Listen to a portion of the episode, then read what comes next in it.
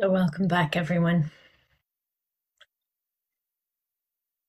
So I um I wanted to speak about the relationship between uh, samadhi and insight, and as has been happening in this course, uh, again we had that um, question today at the beginning, that reflection around the clinging to the well being and what that can reveal.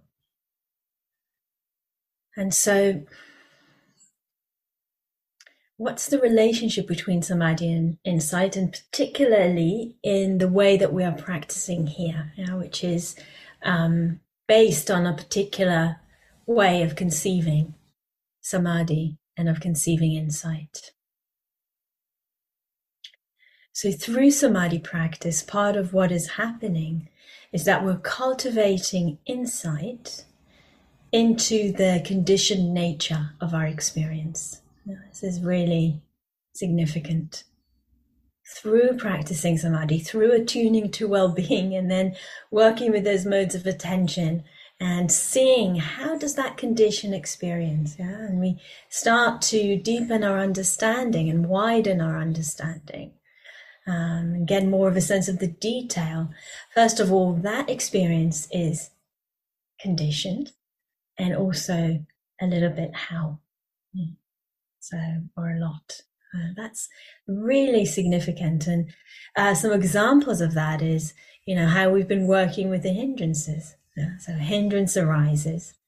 And if I remember that it's not personal, the experience changes. Yeah. So we can say the experience of hindrance is conditioned or dependent on believing something about me, about um, taking it personally. Yeah? Or um, a hindrance arises and we expand the space of awareness through the body and the experience of hindrance changes. So we might say, ah, the experience of hindrance is arising dependent on contraction. Yeah. So this is these are some examples. Um, some of you may have noticed we haven't been practicing this for a long time together, but this may have already arisen, or you know this about samadhi practice if you've been practicing it for longer periods of time. Uh, sometimes it's accessible, and sometimes it's not. Yeah. And I was saying that in response to a question earlier today or a reflection. Some of us, we access it very easily in daily life or relatively easily. And for others, we need the immersion of retreat and continuity of practice to build it up. So that points to, ah, this is a conditioned experience, but not just this is a conditioned experience, yeah? but rather experience is conditioned. And we've had other examples of that. Um, you know, in the in the sharings and the reflections over the weeks. Yeah.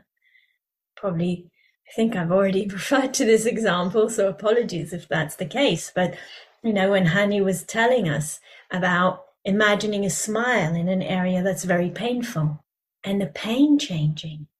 Yeah. So this is another example. Ah, that experience of pain is dependent. It's not separate from causes and conditions, and it's not separate from our way of relating to it. So we bring a smile to the face, and well being arises. We imagine a smile somewhere on the body or bring metta there, and a sensation of pain might change, might even completely disappear, yeah? or might become less problematic. So all of this yeah, reveals the conditioned nature of our experience, revealed that our experience arises dependent on causes and conditions, or another way of saying it is fabricated. Fabricated, put together. So on a very basic level, what we pay attention to and how we pay attention, which is what we're doing with samadhi practice here. We choose to pay attention to the well-being and we pay attention to the well-being in ways that allow it that support it to be steady and today also to grow. So, what we pay attention to and how we pay attention impacts the experience, impacts what's available to us and how it unfolds. Experience is then fabricated or shaped in a particular way or in a particular direction. And so that's why, you know, we're taking time and going really pretty slowly with this practice um, because we're interested to develop the skills of fabricating the experience in a certain direction towards samadhi. Yeah, to work in ways that are accessible to each of us. So we need to find what are those ways for me. Mm-hmm. What are those ways for me? We've heard different ways over the days from different people. And so, all of this, all of what I've just said, this is a big insight in the world of insights. Seeing that experience is fabricated, seeing how it is fabricated and conditioned. It's a big insight that it does not arise independent from the mind, not does not arise independent from what we pay attention to and how we pay attention, the way of relating. It's a big insight. This also opens up the insight about perception. Yeah. And this flows on from what I've already been saying. We have this assumption mm. that what we perceive is what there is. Mm. That perception is neutral, it's objective, it just reveals what is there. There's a sound, and it's this. Yeah. There's a sensation in the body, and it's that. And what samadhi practice opens up for us is seeing that perception is fabricated. Not only is it fabricated, it also has flexibility to it and malleability to it. It can be kind of made into things, you know, like clay or plasticine, Play Doh. Perception itself is flexible and shapeable. And we can say what we perceive is dependent on causes and conditions. It depends on the habits of attention, where it goes. It depends on intention. And that's what we do in meditation practice. We set an intention for where attention will go, and that sh- shapes our perception. So, what we perceive is dependent, and perception is flexible and shapeable. And there's a lot of freedom that can come through this understanding and through its application. In the teachings, the Buddha refers to deep states of samadhi, yeah, deep states of samadhi, as perception attainments. So we can say when we smile and then recognize well being, that's a perception attainment. We're playing with our perception. When we breathe in a certain way, or bring the metta in a particular way, or listen to sounds in a particular way, and through that we attune to well being, we are yeah, playing with our perception and guiding it in a certain direction towards um, well being in this case.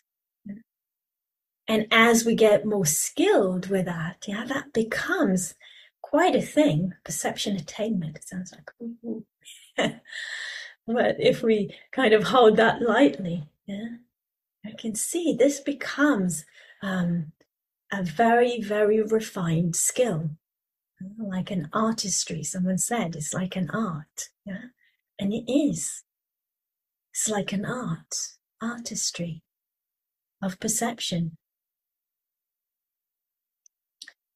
And so through yeah this understanding and this is so interesting because we have the insight and then we apply it and then it changes our experience and it brings more flexibility yeah and then that deepens the insight and we apply it again through this practice we're increasing the flexibility and malleability of the mind yeah?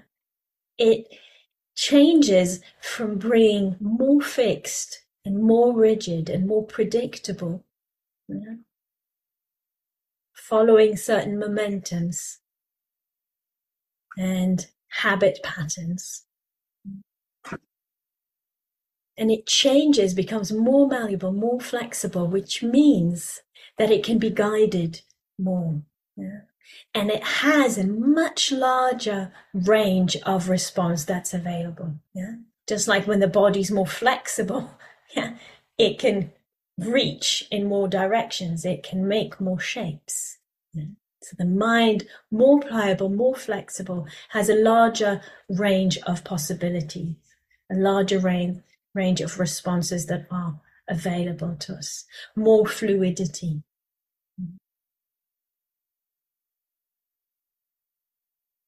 So the more the mind is what we call samadhified, yeah, we kind of play with samadhi, yeah, and we engage with this practice with well-being and kind of make it more fluid, more malleable, more flexible, less rigid, yeah, the more receptive it becomes.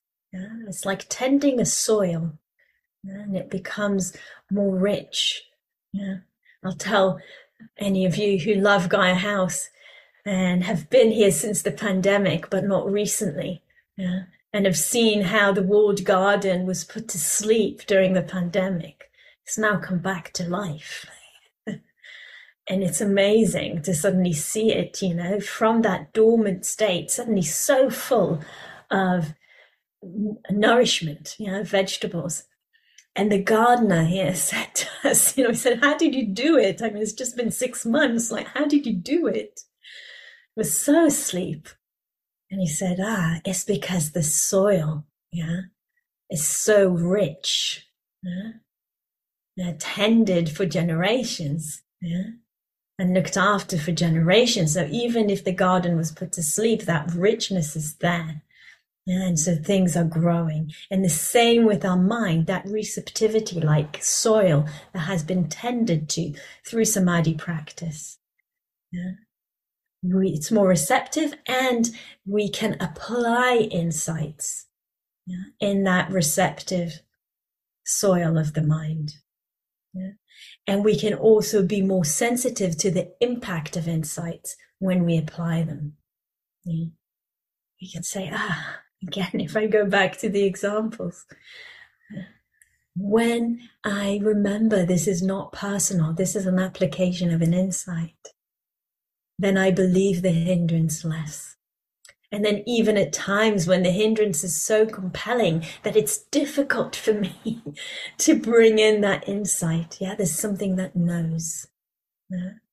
Something that knows. So we can see, we can sense the impact, sensitive to the impact, and then we can keep applying again and again, applying the insights, remembering, samadhifying, yeah, with the well-being, the samadhi, and the insight uh, together, hand in hand.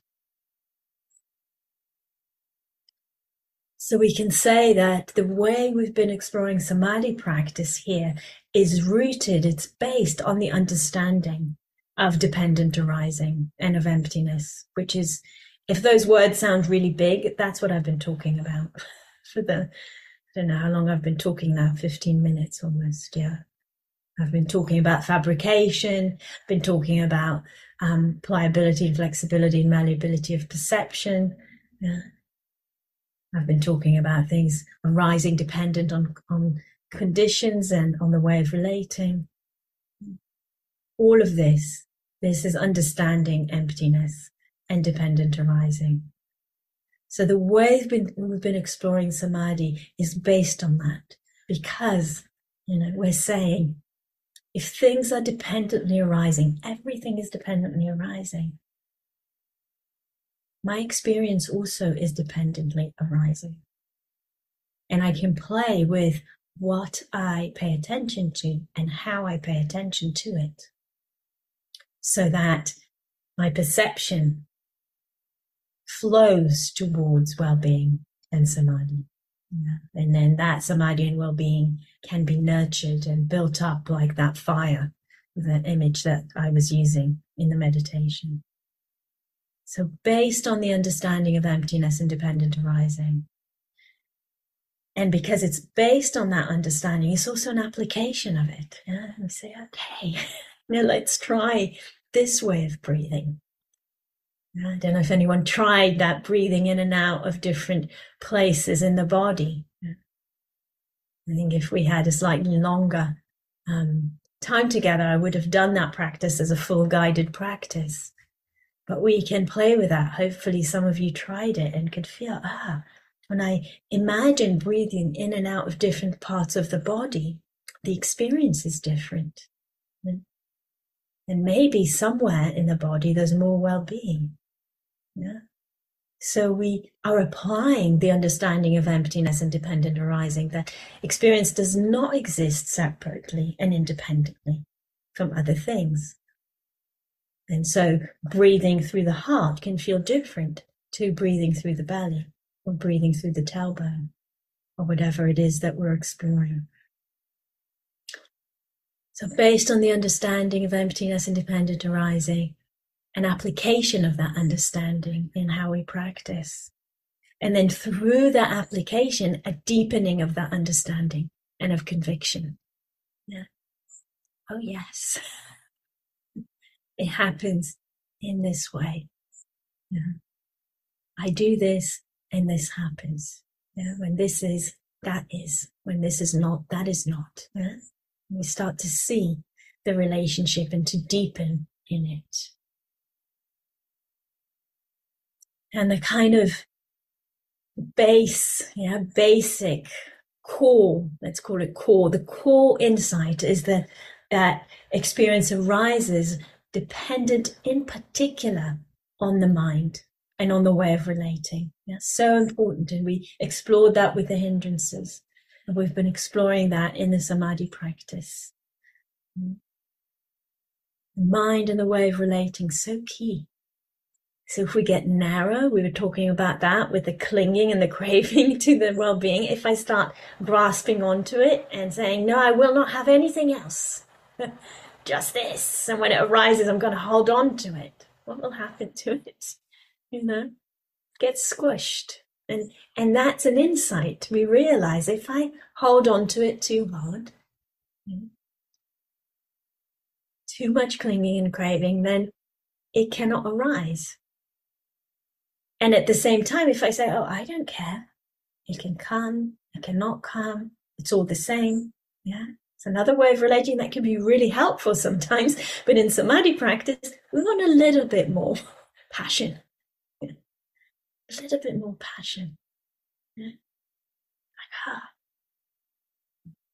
this is cool. Yeah. And it's juicy. Now I want to learn. Yeah. How to kind of bring together the conditions that make this more probable. And never guaranteed, never guaranteed, but more probable. And so this is all interesting for us because we're interested in the deepening and cultivation of liberating insight.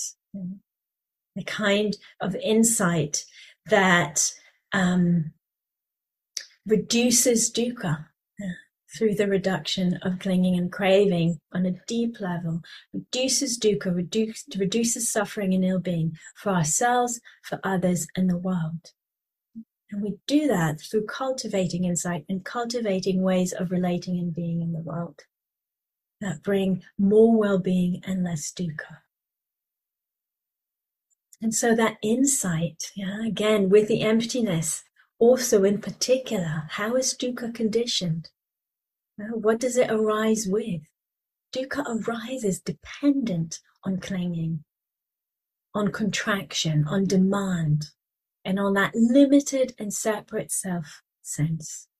This is about me. This is mine. Even the things we don't like, like the hindrances, they're mine. This is me. I'm doing it. And well being arises when clinging is released that release of clinging, that release of craving,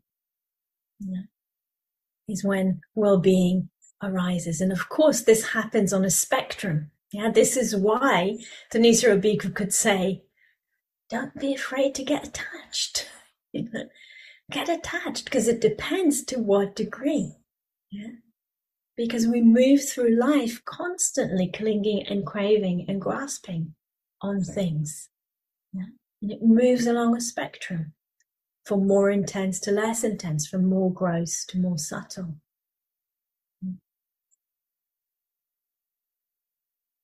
So the less fabrication there is, the less built up an experience is, the less dukkha there is because there's less clinging, craving, and grasping in it. And so we start to see. I hope the pieces of the puzzle are coming together. This may be a talk that needs several um, attempts to listen to. Yeah. We start to see yeah, if yeah, dukkha arises with a more built up experience, yeah, with more fabrication and with more craving and clinging. And well being arises with less. Let's explore. When samadhi deepens, is that actually a movement towards less clinging and craving and towards less fabrication and building of experience? Hmm. And of course, we know this already, less contraction. So again, we start to see how the pieces of the puzzle of the diagram start to make sense. At least to me, I'm tired today, so maybe that's only me. And you're all equally puzzled by the puzzle. Less fabrication and clinging, less dukkha, and less dukkha for one, yeah, is less dukkha for all. Because when we have dukkha, we tend to generate more dukkha. Yeah. And when we have more well-being of this type, yeah, well-being of a decrease of clinging, a well-being of less contraction, then we tend to act more skillfully, more kindly, more compassionately in the world.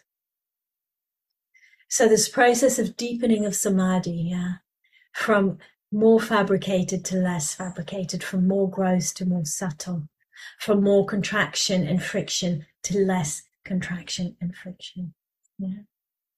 This is kind of a movement from a more fabricated state to a less fabricated state. This is a precious, precious insight. Um, and when we understand this in our own experience, yeah, we just get a glimpse that has uh, a huge potential for, again, developing conviction and giving us energy to keep practicing, to walk the path, yeah, to do the work. And this conviction is here yeah, in the space. And sometimes, as we heard, we may have a sense of, oh, I don't know this well being. And yet we might ask, if I keep coming back to the teachings and the practices, and something in me knows, yeah, can I recognize the well being that is there from the practice? And then can I cultivate it? Cultivate it. And as I cultivate that well being, I also cultivate liberating insight yeah, at the same time. So, seeing the impact on our heart and mind in the moment and over time. Seeing the possibilities to uh, apply insights, to live from insights as we develop samadhi and as samadhi nourishes insight. And insight nourishes samadhi. It's a, it's a cycle, it's a mutual nourishment.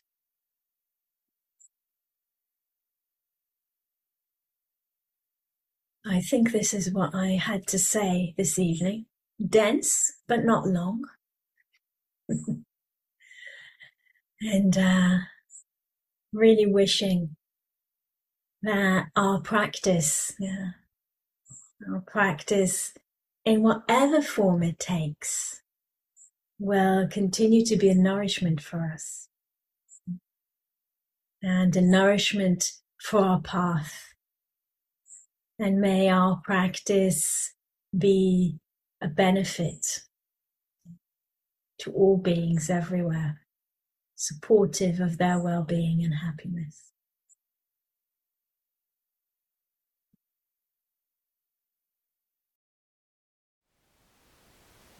Thank you for listening.